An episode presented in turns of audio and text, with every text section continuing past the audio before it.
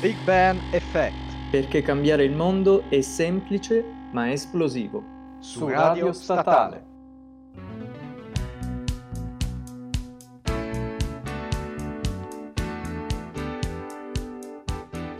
Bentornati, bentornati cari amici ascoltatori a Big Ben Effect, programma di menti fuori dagli schemi e di innovazioni di cui spesso si sa poco o si sa male la, la storia e i retroscena, come spesso amiamo ripetervi. Oggi abbiamo una puntata davvero, davvero molto interessante. Parleremo infatti di Stanley Dashew, il nostro protagonista di, di giornata. Stanley Dashew che poi vedremo avrà un ruolo molto molto importante in un'invenzione che spesso abbiamo tra le mani che utilizziamo per eh, la vita di tutti i giorni. Stanley Dashew è nato il 16 settembre 1916 a Harlem, uno dei quartieri, pensate un po' più malfamati di New York, almeno fino agli anni 90 del secolo scorso. La famiglia proveniva dall'est Europa e il nostro Stanley entra nel mondo del lavoro prima dell'inizio della seconda guerra mondiale. La professione, vi chiederete, era un rappresentante della Addressograph Multigraph, un'azienda che a voi naturalmente suonerà sconosciuta, ma che all'epoca era leader nella produzione di macchine per stampa di etichette con indirizzi. Insomma, un campo eh, davvero, davvero particolare e molto ristretto soprattutto. Guadagna bene e presto decide di mettersi in proprio, sviluppando macchine più veloci ed efficienti per stampare etichette e targhe. Investe inoltre con lungimiranza nella fornitura di macchine da stampa per l'esercito. A metà degli anni 50, però, lo spettro della bancarotta viene a bussare alla sua porta. Nella sua cassa ci sono poco più di mille dollari, i fornitori e il fisco lo perseguitano e le banche non gli concedono più ulteriore credito. Ironia della sorte, eh, da tempo si chiede, pur non avendo e sapendo di non avere denaro sufficiente per far fronte all'onere dell'investimento, se le tecnologie usate dai militari per conservare e archiviare dati non si possano applicare in altri settori, per esempio alle carte di credito, che all'epoca, dopo un accidentato percorso di formazione che tra poco vedremo ed esamineremo, sono di carta e si deteriorano rapidamente. L'idea di carta di credito era infatti apparsa da quasi un secolo. Era prima nata come sistema per semplificare le linee di credito che negozi, ristoranti e alberghi aprivano per i loro clienti più fedeli. Insomma, stiamo parlando delle più classiche situazioni da film, diciamo, cameriere, metta tutto sul mio conto. Ovviamente però avere decine di conti aperti per altrettanti clienti era un problema non da poco. Bisognava infatti tenere traccia di tutti i crediti concessi, farli rimborsare a fine mese e tagliare le linee di credito ai clienti morosi. Tra la fine dell'Ottocento e i primi del Novecento cominciò dunque a diffondersi negli Stati Uniti e anche in altre parti del mondo un sistema ritenuto efficace per rendere meno macchinoso tutto il procedimento. Si trattava di una medaglietta, dalle dimensioni di una moneta e con un foro, in modo da poter essere infilata comodamente in un anello. Queste medagliette venivano realizzate dagli esercenti per i loro clienti abituali. Sulla superficie avevano impresso il nome del cliente e il numero del suo conto. Quando si trattava di dover effettuare il pagamento, il cliente bastava che mostrasse la medaglietta e il prezzo della sua consumazione veniva aggiunto al registro. Sembra tutto molto comodo, se non che ad ogni esercizio corrispondeva una medaglietta diversa. Quindi alla fin fine chi aveva linee di credito aperte in molti locali si ritrovava nel giro di poco tempo con le tasche, diciamo, anziché alleggerite dall'assenza di denaro contante, appesantite da un bizzarro portachiavi, pieno di luccicanti e tintinnanti medagliette.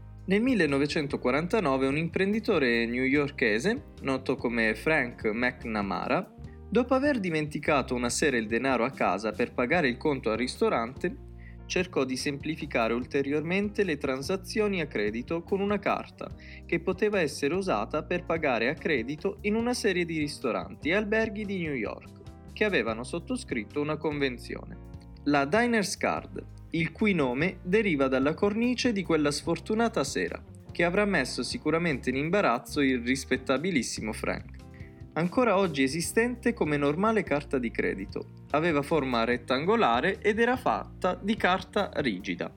La prima versione di questa Diners Card non ebbe una grande diffusione, come non la ebbero nemmeno gli altri innumerevoli tentativi di introdurre simili metodi di pagamento. Il problema infatti era che da un lato i commercianti non erano granché disposti ad accettare carte possedute soltanto da pochi clienti, mentre dall'altro i clienti non avevano alcun interesse a possedere una carta che gli garantiva credito soltanto in pochi negozi. Ecco arrivare una sera. In un'atmosfera che scherzosamente potremmo dire che mm, sta a metà tra un dipinto di Edward Hopper, pittore che personalmente amo tantissimo, e una canzone di Tom Waits, il nostro inguaiato protagonista incontra un ex collega che lavorava con lui alla Addressograph. Collega depresso, col morale quindi a terra, in cerca di conforto nell'alcol quanto lui. Tra un bicchiere al bancone, offerto con ogni probabilità dal collega, e un classico sfogo sconclusionato tra vecchi amici, viene fuori che il collega ha sviluppato una plastica su cui si può stampare in rilievo, ma l'addressograph non sa che farsene, insomma, Eccoci quindi alle vecchie care abitudini che nelle scorse puntate si erano un po' perse a dir la verità. Eh? Poche cause legali, poche aziende che rifiutano in toto le nuove proposte. Riconviene farci l'abitudine. Dashiu cade quasi dallo sgabello del bar, ma non perché brillo, ma perché comprende, anticipando l'iconico dialogo del laureato, Voglio dirti una parola sola. Solo una parola. Sì, signore. Mi ascolti? Sì, signore. Plastica. Non credo di aver capito. L'avvenire del mondo è nella plastica. Pensaci. Ci penserai? Certamente. Bravo. D'accordo? Pensaci. che è quindi la plastica, come si evince da questo scambio di battute, la soluzione tanto cercata per risolvere il problema delle carte di credito. Dashiell sonda, in men che non si dica, l'interesse della Bank of America, tramite un suo rappresentante. Poi mette altrettanto velocemente a pieno regime i suoi tecnici e assembla due macchine. La prima stampa in rilievo su plastica informazioni quale nome, cognome, numero di carta e data di scadenza. La seconda serve invece a raccogliere dalla carta le stesse informazioni per stampare una ricevuta da far firmare poi al cliente. Cosa oggi desueta, forse i nostri ascoltatori più in là con gli anni, spero non si offendano, potrebbero ricordarsi di questo procedimento. Nasce così la prima carta di credito in plastica con i dati in rilievo. Il suo nome? La Bank Americard, scritto tutto attaccato e con la B e la A in maiuscolo. Andate a farvi un giro su internet, ci sono un po' di manifesti d'epoca abbastanza interessanti che rendono bene l'idea del lancio e della spesa fatta per il lancio pubblicitario di questa carta. Seguiranno la già citata Diners Club, che si presenta quindi in veste plastificata e non più in carta rigida, e in seguito, sempre in collaborazione con la Bank of America, la Unicard. Per convincere l'American Express da vecchio volpone, da diciamo affarista consumato, Dashiell si presenta a un incontro portando le carte di credito già stampate coi nomi dei dirigenti. Insomma, che captazio benevolenzi. Ottenuto l'avvallo del progetto, bisognava ora però fare in modo che la carta di credito diventasse un oggetto da possedere ad ogni costo, un oggetto di cui proprio non si potesse fare a meno. Il Fresno Drop nasce come soluzione per uscire da questa situazione di immobilismo e di incompiutezza. Nel 1958 a Fresno, California, la Bank of America spedisce a 60.000 ignari abitanti della cittadina una busta con all'interno il prezioso rettangolo di plastica e la spiegazione di come utilizzarlo. Episodio da allora noto appunto con il nome di Fresno Drop. Ci sono essenzialmente due ragioni per cui la prima carta di credito fu lanciata in quel modo stravagante. Per prima cosa, diciamolo in tutta franchezza, Fresno sfidiamo chiunque ad aver sentito questa località prima d'ora, balzava raramente, se non mai, agli onori di cronaca. E a nessuno importava di quello che succedeva in questa recondita località californiana. Quindi, se l'operazione fosse andata male, difficilmente la stampa se ne sarebbe interessata. La seconda è un po' più seria e spiega perché il lancio della prima carta di credito sia avvenuto in maniera così massiccia in un'area così ristretta. A Fresno, infatti, per uno strano scherzo della statistica, pensate il 45% degli adulti aveva un conto presso Bank of America. Inviando a quasi tutti loro una carta di credito non richiesta, la banca si assicurò così che in città ci fosse un numero sufficiente di clienti. A quel punto fu, diciamolo, relativamente facile convincere i negozianti ad accettare la carta. Apparentemente il piano ebbe successo e Bank of America iniziò ad espandere il modello al resto della California nei dieci mesi successivi un milione di carte di credito fu spedito in tutto lo Stato. Ma che aspetto avevano queste carte di credito, queste prime carte di credito? Beh, si trattava di semplici rettangoli di plastica, senza chip o bande magnetiche, come hanno invece le carte moderne. Ed erano soprattutto molto complicate da usare. Una volta che il cliente aveva esibito la sua carta, infatti, il negoziante doveva telefonare alla propria banca, che a sua volta telefonava alla società che aveva emesso la carta di credito. A quel punto uno zelante impiegato consultava i libri contabili e si accertava che il cliente avesse un'adeguata disponibilità.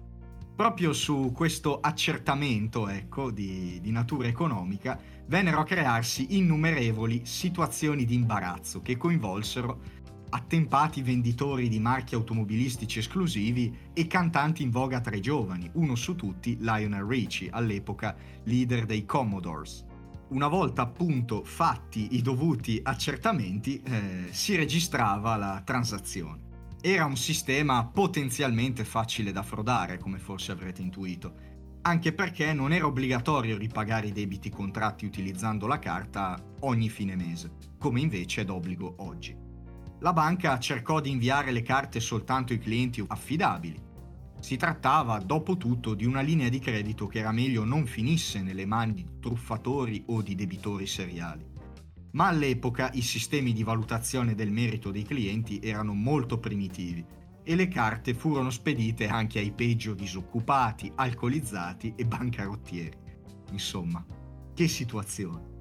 All'epoca il processo venne definito come dar zucchero ai diabetici.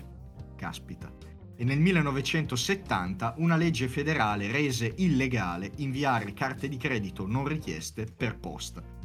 Nel frattempo, quindi, il primo anno dell'operazione era andato non male, malissimo. La banca registrò milioni di dollari di perdite e i manager che avevano avuto l'idea furono licenziati. Nonostante le frodi, la complessità delle operazioni e i pessimi risultati finanziari, però, l'idea continuò a diffondersi. Le banche erano attirate dalla possibilità di concedere piccoli prestiti a chiunque e di guadagnare sia sugli interessi che sulle commissioni pagate dai loro clienti ogni volta che usavano le carte. La Bank Americard, come si chiamava la prima carta di credito di cui ci ha già parlato Samuele, fu concessa in licenza anche ad altre banche, così che anche chi non aveva un conto alla Bank of America poteva utilizzare la carta per fare acquisti a credito. Nel 1976 i detentori di licenze Bank Americard si unirono e fondarono Visa. Pochi anni dopo i loro concorrenti si riunirono in Mastercard. Oggi Visa e Mastercard sono i due più grandi distributori al mondo di carte di credito. Mezzo secolo dopo il fatidico Fresno Drop, più del 70% degli americani adulti possiede una carta di credito e i debiti totali accumulati con questi strumenti, pensate, ammontano a 900 miliardi di dollari. In Europa, Regno Unito escluso, le carte di credito arrivarono in ritardo e soltanto negli anni 90 cominciarono ad avere una diffusione simile a quella che avevano da anni negli Stati Uniti. Nonostante i progressi tecnologici abbiano reso l'utilizzo della carta una procedura semplice e veloce, molti europei preferiscono ancora utilizzare altri strumenti di pagamento, come i contanti o i bancomat. che spostano direttamente i soldi da un conto corrente all'altro, senza bisogno quindi dell'intermediazione di una società di credito. In Europa e soprattutto in Italia è più difficile ottenere una carta di credito e spesso le banche effettuano controlli o richiedono garanzie prima di concedere una linea di credito. Negli Stati Uniti invece le cose non sono cambiate più di tanto rispetto agli anni del Fresno Drop. Inviare carte di credito non richieste per posta è ancora illegale, ma le banche mandano moduli precompilati a cui manca solo la firma per ottenere una nuova carta di credito anche questi moduli arrivano del tutto non richiesti. Questa vicenda, quindi, questa vicenda di Stanley Dashew e della carta di credito in plastica, ci invita, tra le altre cose, a non giudicare troppo in fretta un'innovazione dalle apparenze, né a sottovalutarla. Certo, saranno in plastica, ma le carte in rilievo hanno evitato di stampare vagonate e vagonate di banconote, rendendo il commercio più sicuro e, almeno potenzialmente, più tracciabile e sicuramente rendendo anche qualche acquirente più spendaccione. Negli Stati Uniti, dove è molto più diffusa, come ci ha raccontato Antonino, è molto più diffusa anche l'abitudine a saldare successivamente e a rateizzare, diciamo così, gli acquisti. La carta di credito è talvolta usata anche come mezzo di finanziamento per avviare progetti imprenditoriali. Pare infatti ad esempio che Sergey Brin e Larry Page per comprare il primo terabyte di hard disk per la futura Google abbiano attinto proprio da diverse carte di credito. Anche per oggi è tutto con questa invenzione, appunto, che speriamo vi abbia interessato. Un caro saluto da Samuele e Antonino.